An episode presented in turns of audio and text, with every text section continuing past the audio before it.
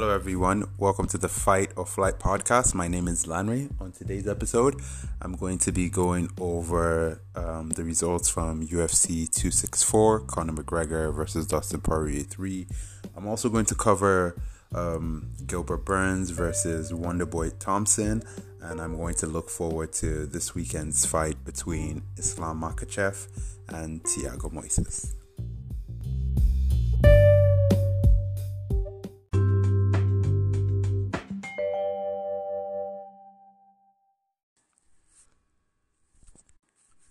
So I'm going to start off with the Conor McGregor versus Dustin Poirier fight. This is the trilogy. Um, coming into this fight, I thought that Dustin had the advantage because he was a better fighter. Or, uh, well, I thought he had the advantage as far as the ways he could win. Um, and just that drive and hunger, and he was a different animal from the person that had fought Conor in the first fight, which was years and years ago. Uh, in terms of how the fight played out, it went similar to what I thought, how I thought it would. I think in terms of best case scenarios for Conor, short of winning, I think this was the best case scenario for him. Um, I'll get to the fight itself. I'm not necessarily one of these people who thought just because the way the fight went in the first round means that it was going to be over for him in the second round. Not necessarily, but I did think that Dustin Poirier showed that he had the advantage. Um, you know, coming into this fight, there was a lot of talk. Conor was talking about first one to shoot is a dusty bitch. You're going to get knocked out. You're going to die. You're going to be carried out in a stretcher. And, you know, it's ironic that a lot of his predictions ended up being, you know, how how things worked out for him. Um, I thought Conor came out super aggressive. I thought he would actually wait a little bit for Dustin to get in, but he came out super aggressive and he came out doing a lot of the things that I, I thought would help him win. He varied his attack. You know, he was using a lot of kicks, kicks to the calves, deep kicks to the um, to you know to the to the um, midsection, so to Dustin's tummy. Um, and I thought those would be things that would help set the tone for Conor and keep Dustin out of range, so not able to hit him. Um, but then if you watch the fight, as we get into the first round, Dustin begins to get in um, and begin to land on Conor. And if you remember, the reason why the fight ended up in the ground, which I think was probably the most pivotal moment of the fight, was because Conor tried to grapple with Dustin and engage in grappling because Dustin was lighting him up. And, you know, the one scenario, the one area that you thought Conor would have an advantage would be, was that for me anyway um, especially fighting the way that he was fighting. So ultimately, even though the stoppage happened, it looked like while Conor got the best of the exchanges early, Dustin started figuring it out and he was closing range. You know, he was closing range and landing on Conor. And Conor felt like, okay, I just need a second. Got into the grapple exchanges. The other thing Conor said, ironically as well, is that, you know, um, only knockouts count. And so you see him going for a guillotine. And obviously, you know, not to say why would you do that? You have to find any way that you can win to win. But that just showed me that, oh, this was not really necessarily going the way that he had anticipated. It felt like he initiated the grapple to try to get himself, you know, buy some time. So almost like not panic, but just, you know, hurriedly and then when Dustin presented his neck, he went for it with the guillotine. But soon as he did that, for me, I started saying, no, don't do this, don't do this. Only because you've seen so many times where one, it tires out your arms to lock somebody's neck into a guillotine because you need to apply pressure and you need to apply pressure for a decent amount of time and there's no guarantee that you're going to actually lock it in. And if you don't lock it in, you're in bottom position already. And the one thing I thought Conor didn't want to do in this fight was grapple, and not because he can't grapple necessarily. Although we'll get to what Dustin was doing with the ground a pound, he was lighting him up again. Um, it was just more so because of not like stamina, because I, I don't think he's going to get tired, but for your arms. Grappling is very tasking on your arms and you don't have that same zip and that same pop when it goes back to striking, unless you've been doing hours and hours and hours of grappling, right? So that's where I thought, don't do this because it's it's going to tire you more and it's going to affect you more when you actually get back up. And then he went for it, he didn't get it, and automatically he was on bottom position and it was still a lot of time. So Dustin just went to work. You know, would get it, stay in the half guard and just landing elbows from the top. Conor landed some decent elbows from from uh, bottom position. Also looked like he was able to land some really good up kicks as well. Uh, but overall, he looked like he was getting you know beat up in that position. He manages to get himself up, you know, towards the end of the round. Um, there's a lot of speculation about when he broke his leg. I've seen a number of different videos of people talking about, you know, he broke his leg earlier in the round, he broke his leg or fractured it in the immediate moments before, um, you know, he was able to move back. Apparently, one of the teep kicks he landed, Dustin appeared to catch some of it with his elbow, and maybe that's what fractured his shin. Um, overall, I couldn't really see what, what had caused it, but you know, he ultimately broke his leg, and now he's out for a little bit of time. Um, I think these guys are going to fight again. I, I, while I think that Dustin Poirier was going to win the fight, not because of the first round necessarily, not because of the way the first round went, but just because of even from before the fight and during the fight, there was nothing I saw from Conor that really changed my mind. In fact, based on what I saw, the fact that he was able to start engaging in the ranges that he likes and he still wasn't getting his way. And not only wasn't he getting his way, but he had to initiate the grappling because he was in trouble. Um, I'm not really convinced that it goes any different. What I will say though is that I, I do think for Conor, it probably makes sense to fight somebody who isn't Dustin Poirier, right? Like people really overlook the fact that Dustin Poirier, now that Khabib is not around, is probably the best lightweight in the division. Maybe Charles Oliveira is also up there as well. He's the current champion, right? Um, but Dustin, again, I, I talked about this in the last part. He's beat Justin Gaethje. You know, he's beat LVLD Eddie Alvarez. He beat Conor twice now. You know, and and and he beat um. So he's fought like some of the some of the who's who in that division as of right now, and he's come out on the other side. I don't know if he beats Charles Oliveira. Um, I, I tend to think that the ways that he can win that fight is to keep it standing. Um, I, I don't know if he'll try to grapple with Oliveira. I, I, I think Oliveira is dangerous. I don't think it's impossible, but I don't know if you know he's at the level where he would want to get into those grappling exchanges. But even on the feet, you know, one thing I will say is I don't think there's any way that this doesn't end in a finish. I don't think this is a five round fight between Charles Oliveira and Dustin Poirier.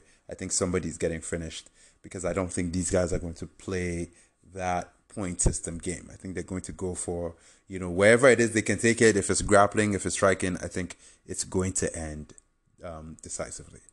So for Conor next, you know, he's going to rehab. He said he got surgery the day after the fight, so he's going to get some rehab.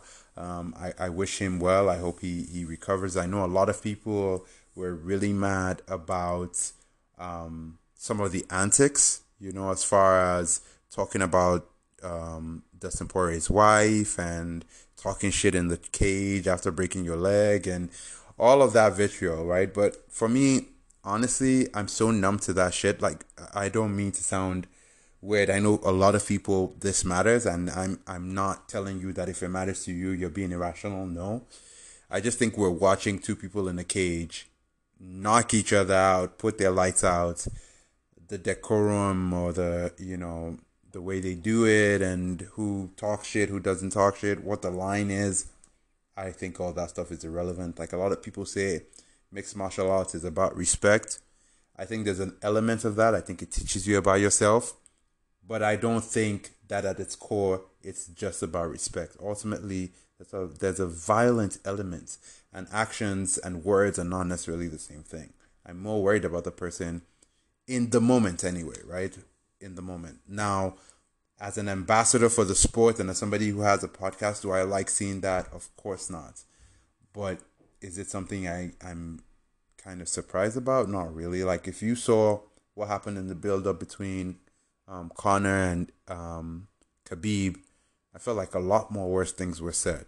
You know, talked about his father, it talked about his manager's son, mentioned the son by name, to, you know, telling him to take care, you know, all those kind of things, like the threats. Not to even mention the bus incident in Brooklyn where he throws the dolly on the bus and shatters the glass, and a number of fighters get injured as as a result of his action. So, you know, at that point, it's like if you didn't cut him, then then all this other stuff is is kind of noise in my mind, anyway.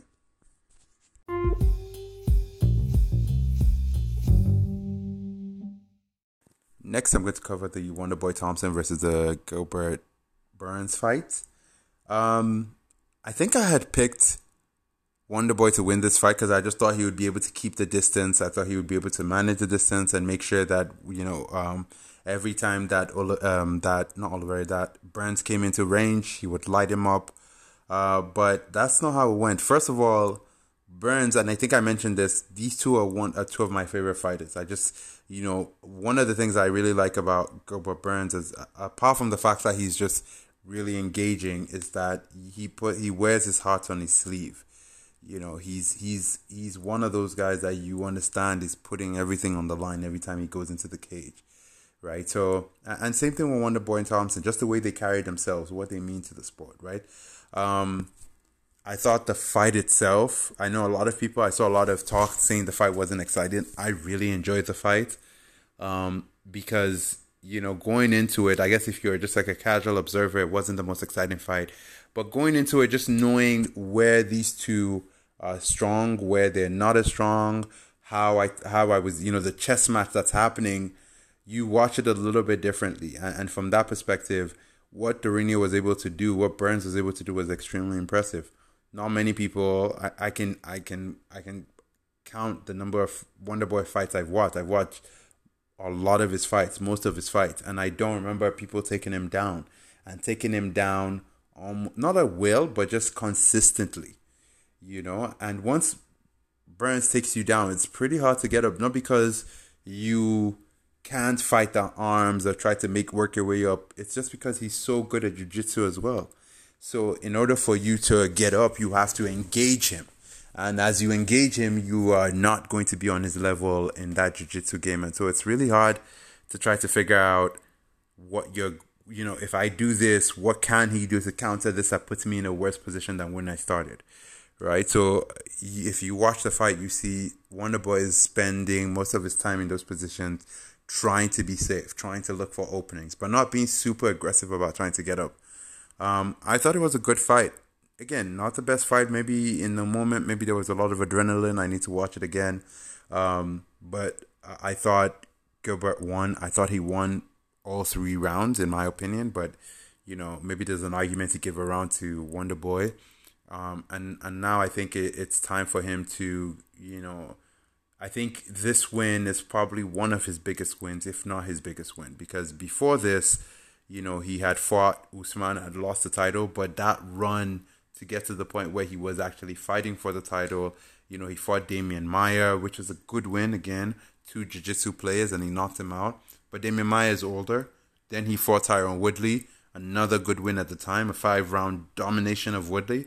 But in in that time, subsequent to that, we've now seen that Woodley is no longer the same Woodley. So for me, it just comes down to whether or not um, you know this no, not whether or not, but for me it comes down to the fact that this win was a staple win against again, you can make the same argument for Wonderboy, but we just saw Wonderboy handle Neal very, very well. And he hasn't lost. He beat Vicente Luque as well somebody that's now up the ranking and is going to fight Chiesa. So for me, this was a, a win that lets you know, okay, it's not just that Gilbert Burns had a run and not necessarily got lucky, but was able to defeat the right opponents. No, this was a test that he came out on the other side and stamped him as a legitimate contender. I would, I think I said this, I would love to see the fight against Colby, Colby Covington. Uh, I don't know if they will make it but I would absolutely love to see that fight just because, you know, again, he's a jiu-jitsu player. Colby is more so a um, a wrestler, and just seeing what that what that fight looks like. The, who who tries to initiate the grappling, if anybody does, and what does that look like once they do, right? So that's where um, I would I would love to see that fight. I don't think the UFC is going to make that fight. I think Colby is probably going to fight Kamaru for the title next, and if he loses, which I expect will happen, I think he might just go to wrestling and start doing WWE. So we'll see we'll see how that plays out. For Wonderboy Thompson, I think there are a lot of fun fights he can make. You can make that Masvidal fight again. He beat Masvidal.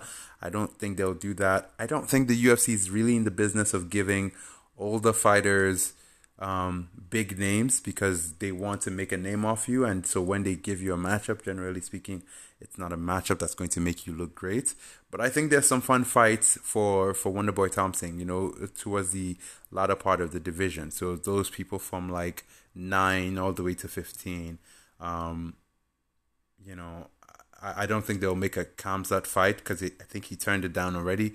But there's some, there's some names up there that I think he would be able to fight. He would be able to look good against still. I think he beats up a lot of people in this division still, you know. So we'll see we'll see what they give him next.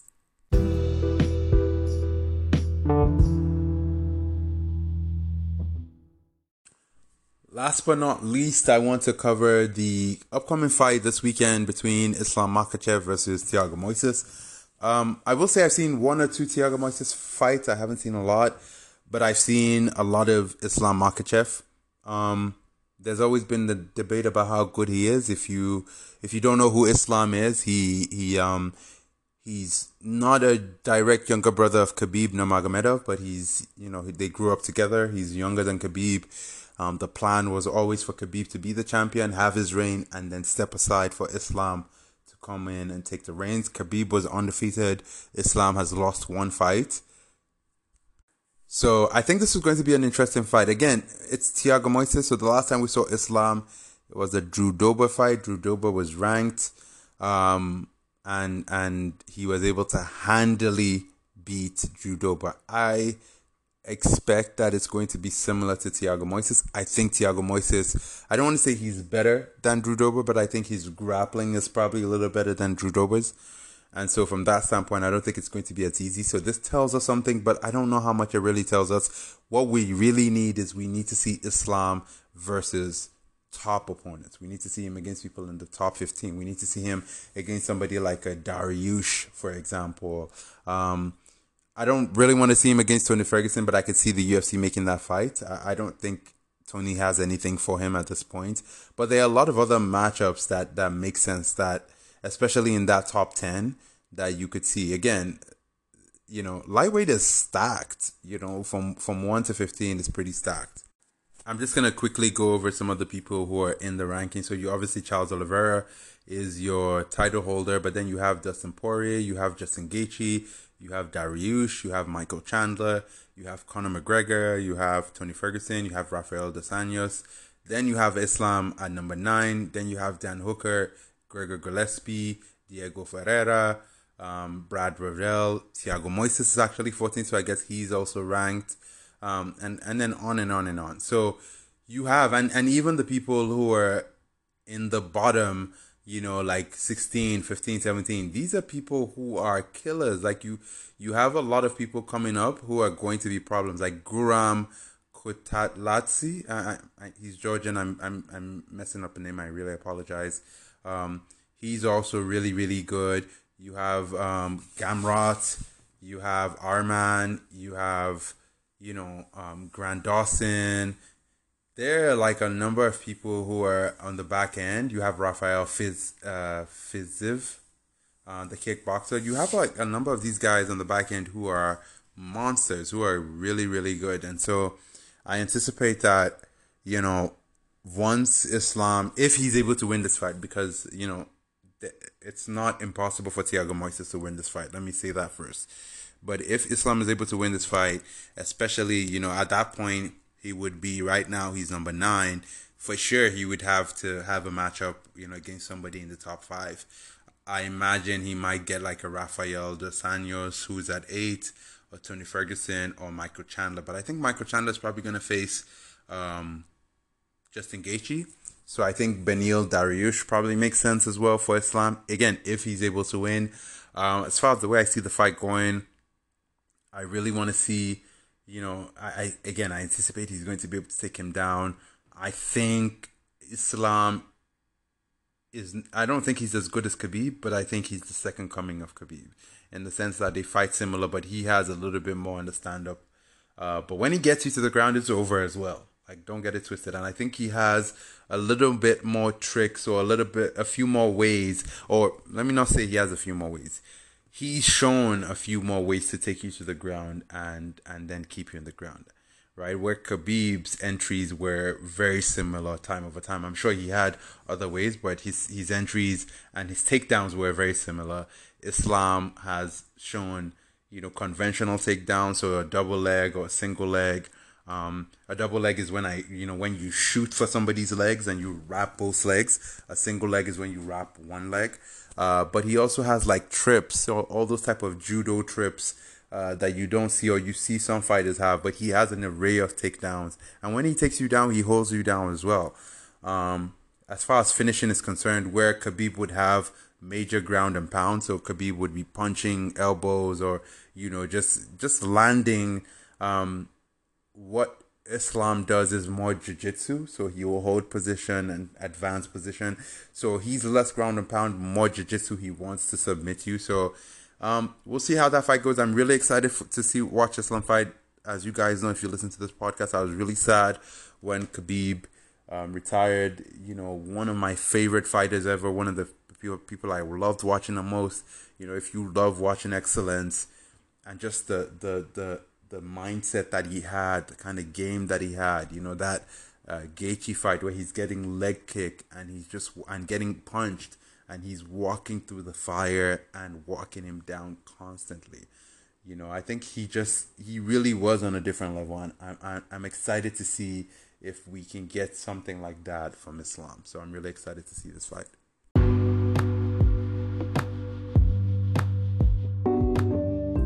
That brings us to the end of another episode. Uh, I think I mentioned this, but you know, once again, um, you know, good luck to Conor in terms of his injuries. Um, I know that people didn't like the way that he behaved, and it was distasteful.